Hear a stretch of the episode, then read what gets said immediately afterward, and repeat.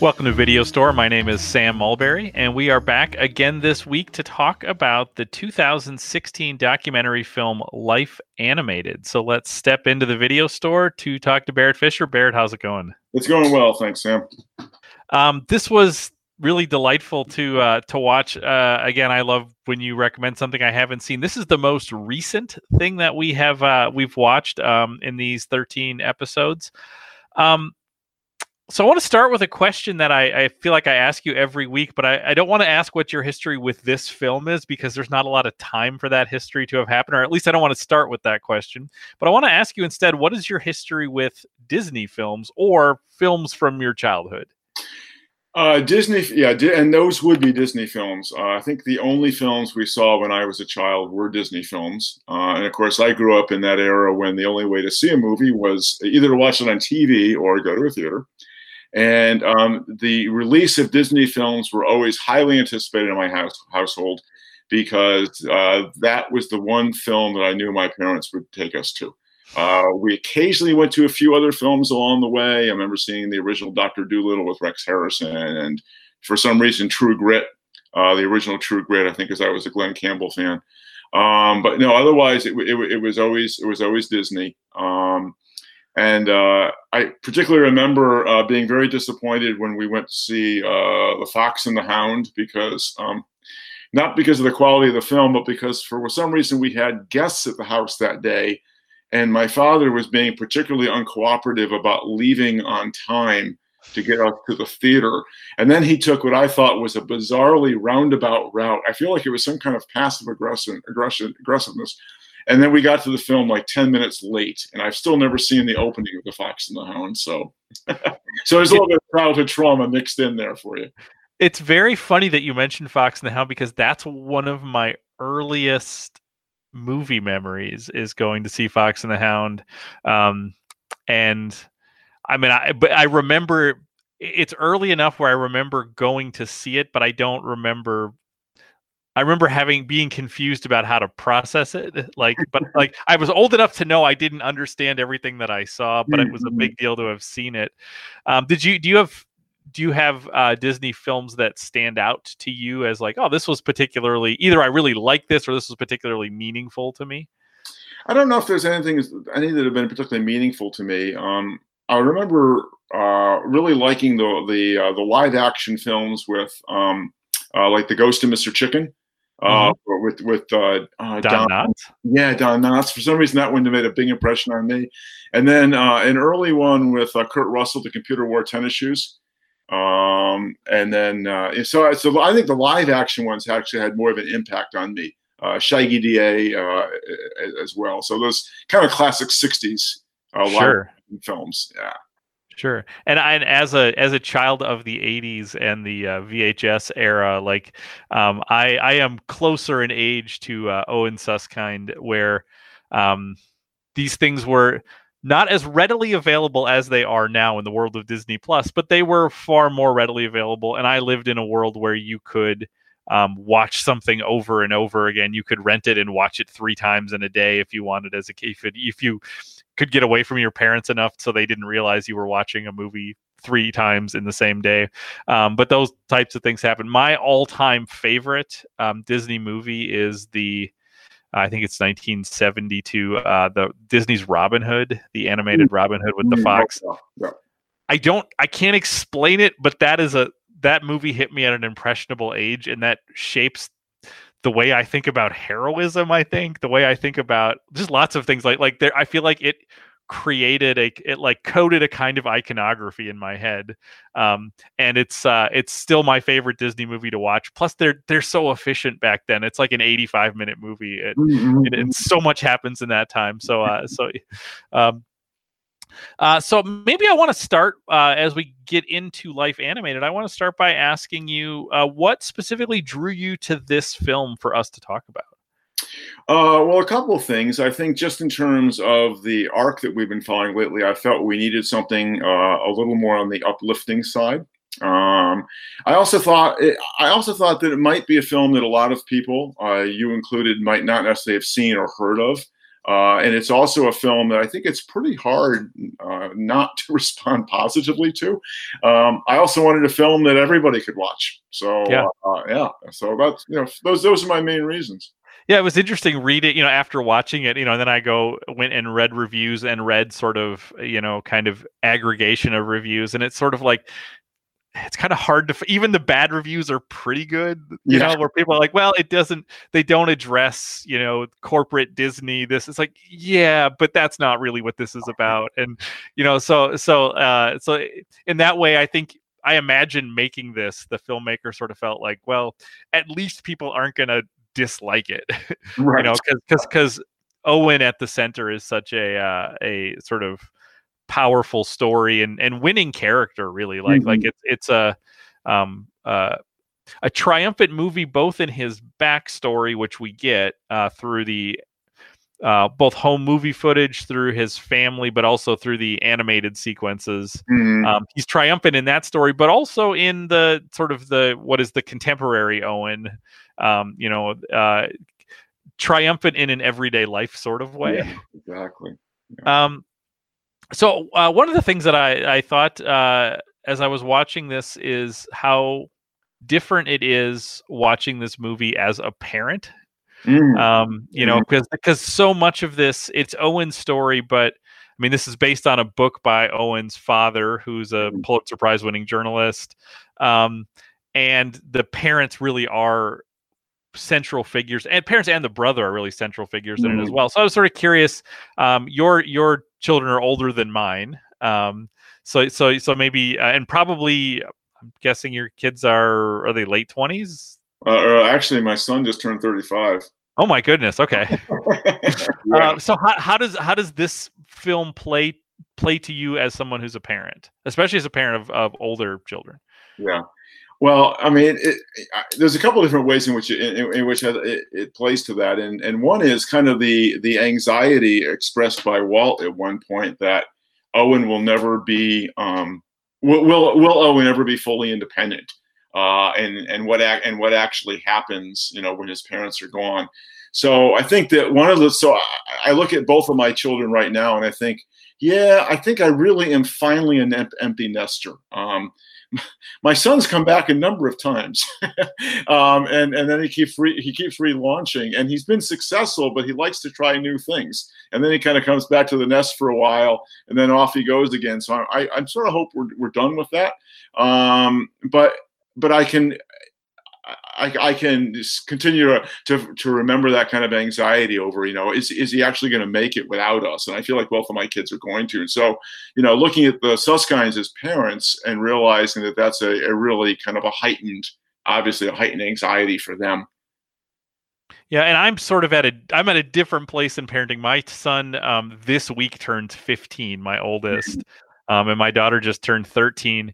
Um, so they're on the cusp of starting to do, I mean, you know, I, I think about, I do a lot of um, admissions events here at Bethel. And I think like, man, next year, my son would be invited to, you know, as somebody going into his junior year, you know, next summer would be invited to admissions events at a place like Bethel. So I'm thinking about that sort of the, the very beginnings of that. I'm also thinking about uh, it's a really powerful moment in the film, and it become, and it's really a theme for the, um, the contemporary Owen, is the the the idea of being afraid to grow up, mm-hmm. you know, being afraid to sort of let go of childhood. And, you know, and I think about, you know, my kids, thirteen, fifteen, you know, and they're, they sort of, it's funny because so, at some points in the day, they seem so old to me, and they'll, you know, my son will tell me about news that's happening in the world that he's encountered before I have. So I'm, I'm, I'm living in that, but then I'm also living in a world where he's still, he's still a kid.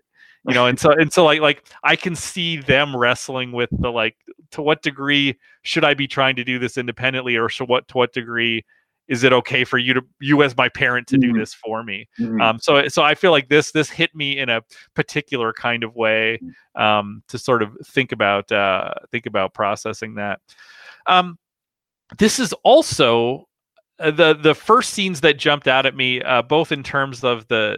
the filmmaking, but also sort of powerful imagery, um, were the scenes where, and I don't know exactly how they shot this or how authentic this is, but with the scenes of Owen watching movies, mm-hmm. where yeah. where the camera, I mean, I don't know if they if they rigged up a teleprompter so he could actually watch the movie and they could get him staring down the barrel, or if they mm-hmm. got him to act out watching it. That I'm not quite sure documentarized, but but those are those are scenes that jumped out at me as they seemed very genuine in terms mm-hmm. of him, you know, in the same way, like I love Fourth of July is coming up. Whenever I'm at an event where there's fireworks, mm. I will always stop watching the fireworks, and instead I will watch the faces of the people watching the fireworks, because that's mm. way more interesting. Um, this, I there, there's there's a series of scenes in this where you're watching Owen watch the movies, watching him live out the movies and process the movies as they're happening, as he's staring down the barrel of the camera. Um, and I I thought those were particularly powerful scenes, and they made me think about um, this as a movie, as also as a movie about watching movies. And right. there's there's a long history of movies about making movies, but also movies about watching movies. Yes. Yeah. Um, so I was wondering if that if if that brought any other things to mind as you were thinking about those scenes in particular. Well, I you know one one of the things I, I was thinking about that too, Sam, is that as I was watching him watch and wondering how exactly they had staged that. Um, and I think that there is a quality often about um, autistic folks that there there is in fact a a, a lack of self-consciousness. Um, and so, because originally I thought, well, let's this is a pretty intimate moment because Owen's grimacing and and doing the dialogue and his funny voices and. Uh, and I thought, you know, but Owen is, I think, fairly unself-conscious about that. I think that's kind of that's kind of okay with him. So I, I was impressed by, I mean, anytime you're watching a documentary, right, there's always these moments when you kind of step back and say, wait a minute, this intimate thing is happening and there's a camera there. Right. Um, and, and and there's even moments where, like, when his parents come in, when his parents come visit his, uh, his apartment for the first time, I found myself for some reason in that scene wondering, has this been staged? I mean, is this really the first time they they they walked into this apartment, even if it's their first visit? So so there were those moments where when I'm watching them watching, in a sense, I kind of feel I feel taken out of the world, at least at least temporarily. Yeah, yeah. I, although I, I like you said, I do think with Owen, if if if the, if there is some artifice to that, it sure seems really genuine. Oh, no. Yeah. You know, um, and and and yeah, and so um, you know it. It made me wonder, can you think of other films that are films about watching films? I mean, I, I, I thought of, um, uh, I remember when I took a film class here at Bethel, we watched, um, what's it called? Cinema Paradiso, you know, which is oh, in, in yeah. lots of ways has like really great, really great sh- um, shots of people watching films, and especially the kid in the projectionist booth watching the films. It made me think of that, you know, it's a, a very different kind of scene, but, but that idea of, of sort of what is, how the film is transforming the face that I'm looking at. Yeah, that's, you know, that's actually, that's actually, yeah, that's a really good example. Um, all that's coming to mind at the moment, I'll probably think of ten things after we're done, but I'm, I'm just, it's not really a film about watching films, but the, the Purple Rose of Cairo, um, you know, the, the Woody Allen film, which, you know, the character literally comes off the screen and in, in, into the, into the world. That's a little bit different from what you're talking about though. Cinema Paradiso is, that's probably one of the best examples I can think of actually of that sort of love affair with film. Yeah. So as you think about, um, this, uh, let's talk about the, the, the, the part of the story, which is looking at kind of Owen's, um, life kind of before the filmmakers are involved. So that the, um, technique of using kind of literally animating Owen's life. Um, and then some of, I think, you know, I just wrote down some of the sort of moments in his life as well. So, uh, first off, just talking about this idea of kind of the, the land of the sidekicks, this ah, yes. story that runs along, that sort of runs through this story, um, which is something that Owen, it comes from, from sketches that he had been doing. And then it seems to be a story that he's written as well. Is mm-hmm. that your sense? Yeah. Yeah, yeah, yeah, exactly. So, uh, it was interesting to think, you know, why he would relate to the sidekicks. I mean, he talks about, you know, wanting to be the protector of the sidekicks and things like that. But um, do you think he sees himself as a sidekick? And a sidekick to who? I mean, that was my sense, is like, it's not like he's second fiddle to someone, unless, because it, it doesn't, it definitely doesn't set up Walt and Owen as like, Owen is Walt's sidekick. I mean, that may be the case, but it definitely doesn't, uh, doesn't seem like that. Well, you know, I think it's it's it's one of the one of the several ways in which he uses the films to kind of deal with the reality of his life, right? So the the sidekick thing happens when he's being bullied in school and he's having he's having a hard time, uh, and he can't see himself as heroic. Um, and and I think he, he, he of all the of all the Disney characters, it seemed like Iago as a sidekick was the one that he kind of kept gravi- gravitating towards. Um, and what I find interesting about that is that he turns the role of sidekick into the role of hero. So he assembles all these sidekicks because that's who that's who he identifies with. And it's interesting, even the, even the word sidekick is is, is kind of an, an, inter, an interesting way to des- to describe the character. Um, but then he's able to cast himself as as the hero because he's going to rescue this. He's going to rescue the sidekicks.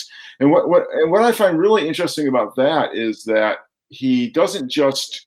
Uh, it's not just a case of echolalia, as as one of the doctors said, where he's just mimicking or echoing what he sees. He actually becomes creative through through the through the use of those characters and the use of those of those stories. He invents his own villain, uh, with, and and he overcomes that that villain. So that was what I found most interesting, is he took the role of sidekick and he transforms it into the role of hero. Mm-hmm. And and you know, in in in the first moment we have of him drawing from the and from this, uh, and I actually love the way this plays out in the film, where it's him repeating "Just Your Voice," which yeah. is almost too good to be true in terms of the story. I mean, this is a, a child who literally stopped talking at three, and then the first thing that that that his parents discover him saying is "Just your voice," and this becomes the beginning of his voice coming out, and you know, giving voice to the sidekicks, giving you know, like like like that's um, that's such. It, it's one of those where if it.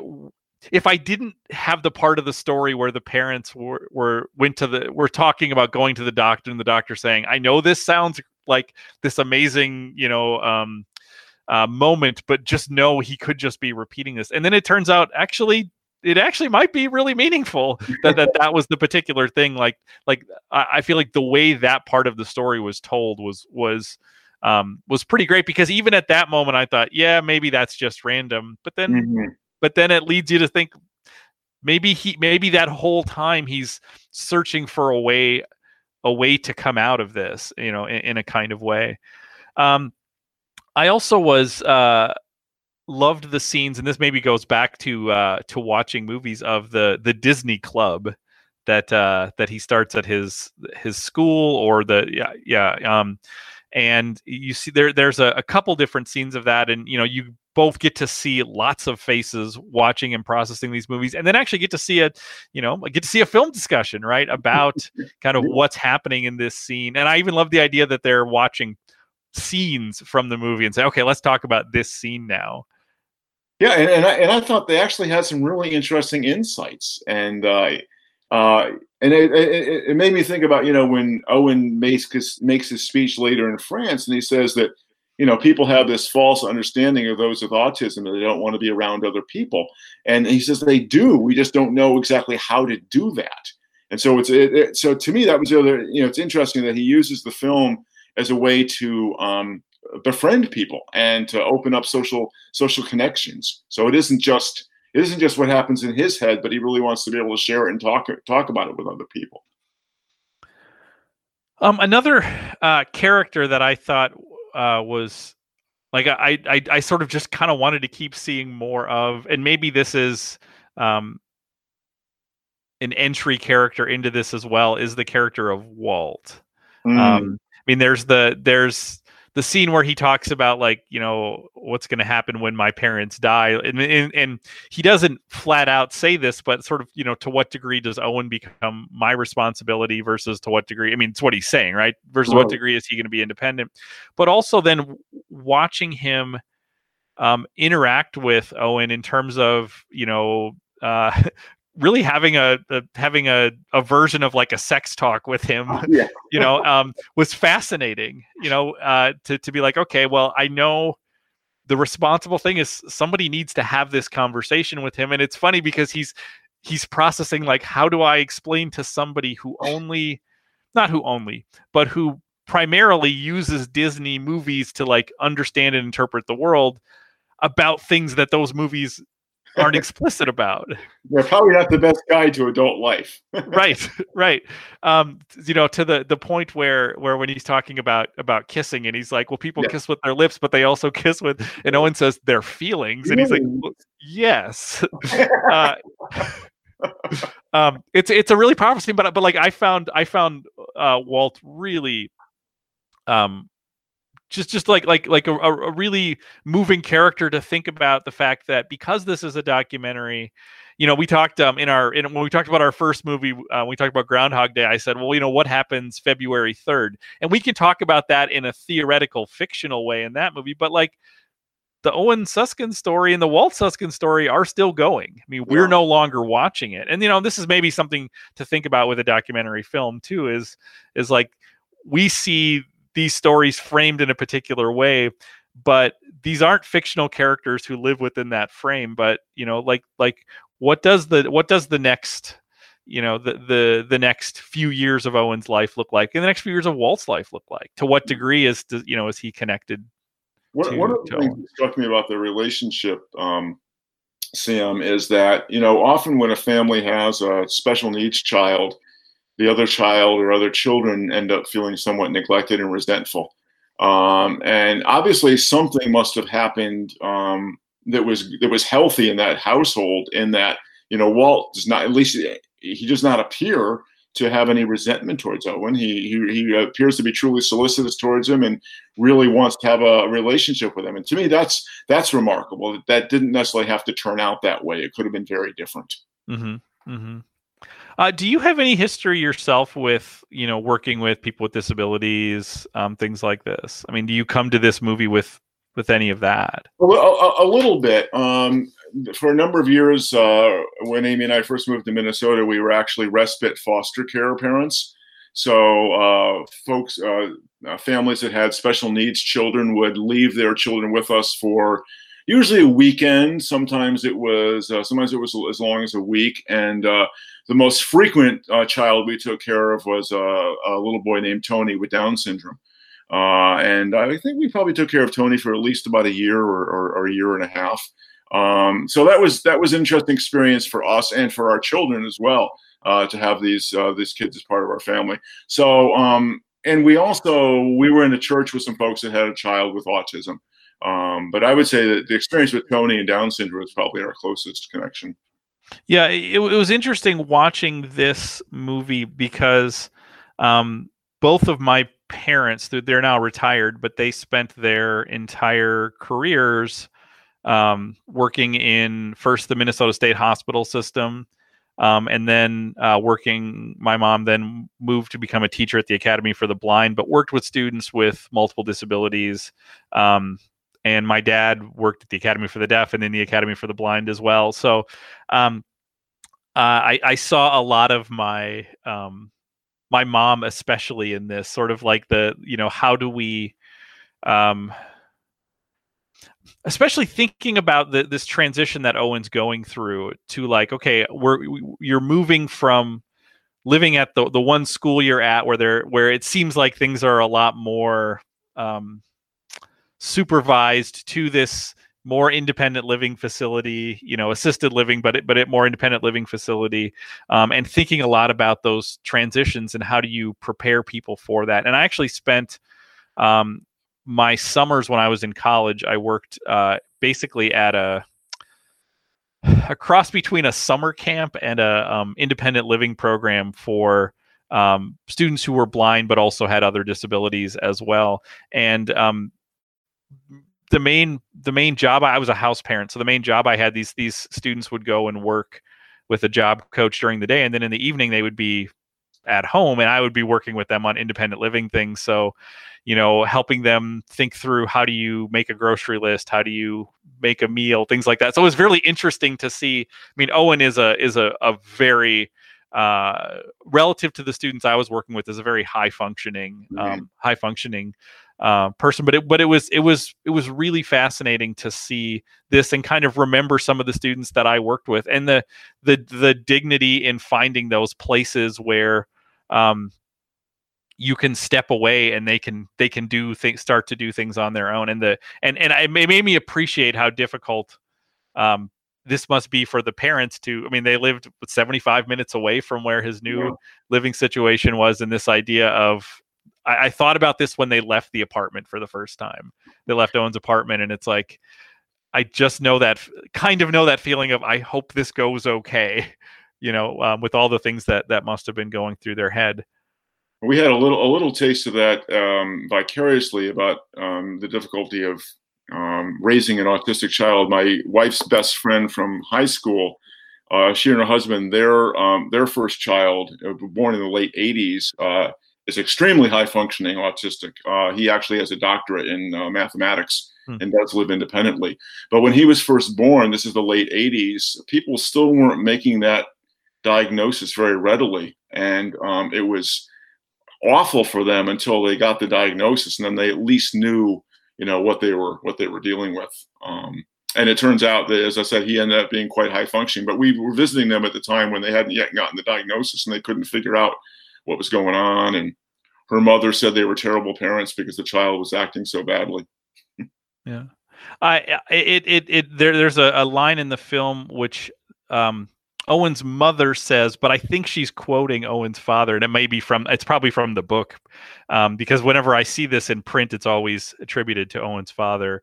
Um, and it makes me think of my, the work my mom did a lot, um, which is, you know, who gets to decide what mm-hmm. constitutes a meaningful life, you know, yeah. like, like, um, and that, uh, I think that's really interesting, because we get to see Owen, we get to see him go to France and make this speech. And like, that's like a, Uh, a special kind of, I mean, that, that, that's a, not every person period is going to go get asked to go do that. Um, but it's, you know, that's sort of a, a special highlight moment in his life, but you know, his life has meaning um, in, in it, that wasn't, his life didn't have meaning because he went and talked at that. His right, life had right. meaning the whole time. Yeah. Um, now one of the other things that I really, uh, really liked about this film in terms of, um, the thing Owen said about, you know, um, people think people with autism don't want to be around other people. So basically, like, they think they're different, but in reality, we're the same. We just struggle with understanding how to do that. Mm-hmm. Is you see him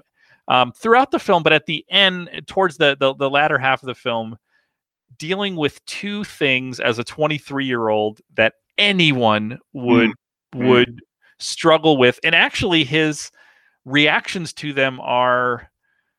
Man, the same as mine would have been or were at times like this. So, so th- those two things are having to make a big speech in front of people, and he's like, right, he's writing, and he's he's both worried and scared about it, and even like frustrated with. You get to see him in his writing process a little bit, mm-hmm. and I read that as I read that scene as like not.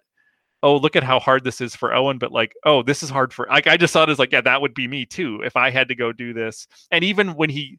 Gets up to the podium and there's this long pause before he begins. And I was wondering, is it because he's nervous? And I think I believe if I'm projecting myself into that, it's like, oh, it's because his opening lines are in French. And I remember whenever I've been to France with students, I know the words I'm supposed to say in French, but once I'm about to say them, I, I, I do freeze up. I'm like, how do I make sure I pronounce this correctly? Or am I saying the right thing?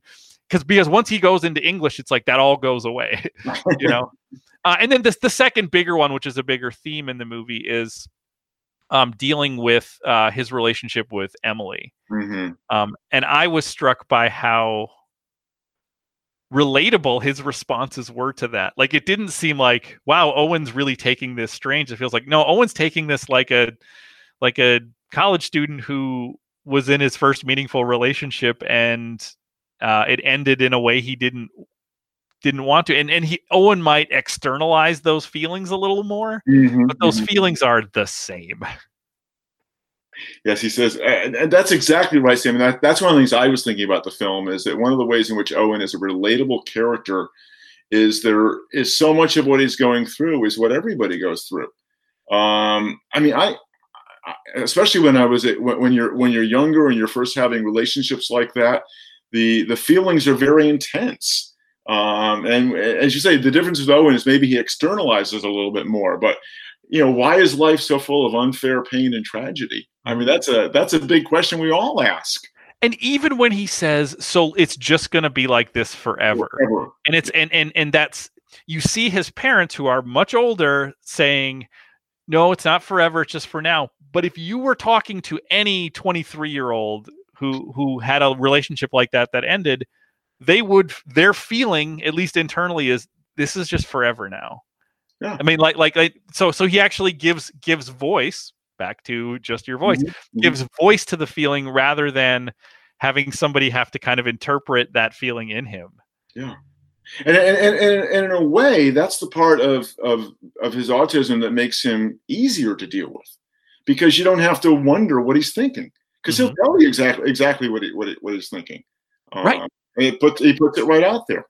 And not only that, and maybe this even goes back to the sidekick thing and thinking about Walt, but the second, it's not the second thing he says, but one of the second things we hear him, and it might actually be the second thing that, that he says, is when he goes after Walt's like tenth birthday and goes to his parents and says, oh, yeah. Walt is yeah. afraid to grow up. Yeah. So it's like, it's like he is feeling what Walt's feeling in the same way he's feeling what a Disney character is feeling. And he's saying, I'm going to express this. That's something I promise you Walt could not have expressed at that time, but Owen was able to express it. And oh, that's yeah, kind absolutely. of amazing. You know, this, this makes me think, Sam, there's a, um, there's a feature film called Keep the Change from twenty seventeen that actually features not only autistic characters, but autistic actors. Hmm.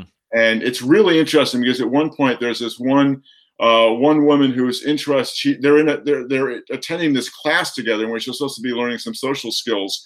And every time the male character is uncooperative, the female character is complete, has no difficulty at all saying, you are not being, you are not cooperating with me right now. You are making it very difficult for us to, to achieve this goal. And I'm like, wow, what if all relationships were that upfront? Right, right. Um, Uh, just one other scene that I really, I really loved in this, um, and this is a little bit of, um, not artifice because it existed, but like I'm sure it doesn't hurt that the cameras were there. But it's in the last Disney Club meeting when uh, Jonathan Freeman is there yeah. and he's reading the part of Jafar, and then Gilbert Gottfried comes in, and it's like this. It's just this. Like it was fun to see. It's always fun to see people's reactions when this surprising thing that they're really excited about happens. And he actually seeing Owen uh, as as uh, Gilbert is is writing an autograph, and Owen is kind of talking to himself, and he's like, I can't believe this. This is the best thing. You know, it's sort of it's he's sort of saying it in the background, but um, how great for Gilbert Gottfried. I don't know if anybody's ever been that excited to see Gilbert Gottfried, but like, yeah, it's just like it's great. Like like that was just a kind of a wonderful moment. Although it did feel a little bit like, well, we're filming this documentary. I wonder if we could pull some strings and get you know, this person to come or things like that. But even so, it was still great. But but also the scene in mind of the uh, one of the lessons in the film Ordinary People, where uh, you know the the the the brother has survived uh, the drowning death of his older brother, and so he he responds by trying to deaden all of his emotions, right? And he talks to the therapist, and the therapist says, "Well, you know, you deaden your emotions, so maybe you don't want to feel pain, but then you're not going to want to feel joy." And so one of the things I love about Owen is, yes, there are those moments of pain, but also the, his moments of joy are so intense. Mm-hmm. Um, and not to romanticize it, but at the same time, again, it's one of those things where um, maybe, you know, there's questions, maybe differences of degree, but not differences of kind in how Owen uh, experiences the world and how uh, we experience the world in a lot in a lot of cases. Mm-hmm. You know, and, and it makes me think there's also thinking about sort of uh, how we interact with each other and how, you know, for someone like Owen, that might be a little more difficult. It's interesting. If you watch the movie, you can also see the members of Owen's family realizing it's not just that Owen needs to learn how to interact with the world, but they need to learn how to interact with Owen's world. Like there, yeah. there's there's there's a different way that they talk with him. And it doesn't. You can read it one way as like a manipulative kind of question asking to try to get him, or but it's also sort of like, how can we get in and and and and and and meet you there too? Like like there there's a lot of questions where they're um, asking about, and, and maybe this is just because I am from a family where we don't talk about how we feel that much, but there's a lot of questions about how do you feel about this. Right. But then I know, and I first I was like, wow, they're really leaning into that when they talk with him. But then there's a moment at um. at Walt's twenty-sixth birthday where they asked the exact same questions to Walt then. So it's like, mm-hmm. we're going to ask Owen that, but then we're going to ask Owen or Walt, how does it feel? Or how Whoa. did it feel when you turned twenty-three? And and I realized like, well, this is, they're actually like teaching each other. Here's how we can also collectively communicate. I probably have a lot I can learn from that. Well, that, that also makes me realize that one of the things I enjoy, I, one of the things I appreciated about not only the family, but also the professionals that, that uh, they dealt with is, um, I felt that people were being solicitous of Owen, but I never, I never felt like he was being condescended to. Mm-hmm. I feel like they, they treated him as a, as the young adult that he is, and helping him become that young adult. So, you know, of course, I realize it's, it's a documentary, so uh, they can choose what to put in and what not to put in. Sure. But, well, I was, I was impressed, especially by the, um, the, the social worker. Uh, I forget exactly the, the, the title, the therapist title, but the one that was kind of helping him navigate a conversation. Yes. And, you know, I, I thought she she just did a really marvelous job. Barrett, I'm going to tell you, I learned stuff from that. Like, like it was, that's an activity I think I could learn from, of like, mm. someone's going to say something. Now you say a relatable thing. It's not a question. Cause like, cause, cause I think with whatever degree of like social anxiety I have, I tend to do like, okay, what I'm going to do then is I'm just going to interview the person in just in a conversation, because it's like, that will let the time pass. But like, yeah. I realized that like, oh, what if I instead said, all like asked questions, but also said relatable things to what that other person said. So it made me realize I have work to do on myself too, well, in terms I, I, of even I, those kind of social interactions. Yeah. I, I remember saying to my mom when I was like ten or eleven, I said, I, how, how do I have a conversation? And is there like a book I can read? I, I just don't know how to, how to keep a conversation going, you know? So again, we, we can all relate to this. Yeah, absolutely. I, I, really really enjoyed uh enjoyed this film, and again there are definitely moments that are going to stick with me. And what's interesting is I feel like the the Disney film thing is very real to this film, and but it's also sort of a hook in, it's like, well, how do we tell a story? It's like, well, this will this will actually get people to think about this. But I don't know that that's even the stuff I'm going to most remember or take away from this film, is the like the the the Disney part of it. Mm-hmm. You know, I I I think it, it really it's a lot. It ends up being a lot more about, to me, about the f- the family dynamic, and like you said, you know, thinking about um uh think about Owen's story and the things that he has to say and how that helps me understand other people. Yeah. yeah. Well, you know, g- g- given the fact that um I don't necessarily think of Disney films as uh, as the, the the greatest sources of wisdom or insight. One of the things I thought about was that um, because in some ways, especially in the animated films, the emotions are so strong and some of the ethical ideas are so basic, you know, loyalty, friendship, betrayal. Um, in a way, it, it makes sense that the, it's much easier for somebody like Owen to kind of begin to understand or interpret those things because they're they're, they're exaggerated in a sense. And, uh, and O'Connor talks about her her method in uh, in one of her essays, and she says, for the, to the hard of hearing you shout, and for the almost blind you draw large and startling figures. And I was thinking, that's the way the Disney films function, right? They shout at you, they draw large and startling figures, but they make an impression. Um, and then, but the other the other reason I can sort of like forgive the Disney films is because they also, as we were saying earlier, they become launching pads. Uh, they become templates for him, but then he begins to, to make his own st- story and also begins to recognize where maybe the movies end and you have to navigate it differently. Absolutely. Absolutely. Uh, anything else you want to say about this movie? Um, I was also going to say that to, to, to make one more connection between us and Owen, um, I, I don't think that he's unique in really resisting this idea of growing up. Right. Um, you know, or or I think we all have different attitudes towards life stages, uh, and and and I think there are way, uh, there are places we want to stay in, um, and there's places we would like to move move on from. So Owen, you know, finally coming to grips with the idea that he he's not Peter Pan, he's not Mowgli, he can't stay there forever.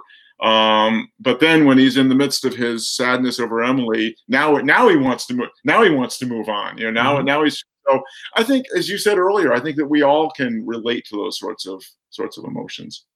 Absolutely. Well, I think you uh, you picked a winner here. Uh, what do you want to watch next week? All right. So I said when we started this, I had a kind of a two-part scheme. Okay. So what I want to watch next week is Persepolis. Oh. Um, and I, for those who don't know Persepolis, it's it's a two thousand seven film um, based on a autobiographical graphic novel.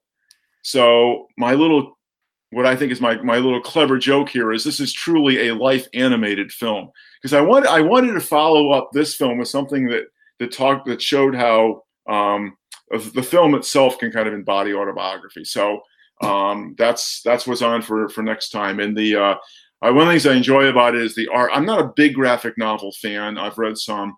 But the art of the film is the same as the art of the graphic novel. So, well, I am uh, excited about this because I have both seen this. But one thing about films that I haven't talked about on here yet is I have this um, really bad uh, habit, not habit, it's just my life, that um, if my wife and I start a movie after eight p.m., there's no way I'm making it to the end. So I think I've only seen the beginning of this and I fell asleep. And it was not because it wasn't good. It's because I fall asleep yeah. by nine. So, um, and she loved it, and I never saw the rest of it. So I'm actually, I remember being transfixed by what I saw. So I'm really, really excited about this. Wow. Great. So next week we will be watching uh, two thousand seven's uh, Persepolis. Uh, Barrett, this was fantastic. Thank you so much. Um, thanks for listening. We will see you next week in the video store.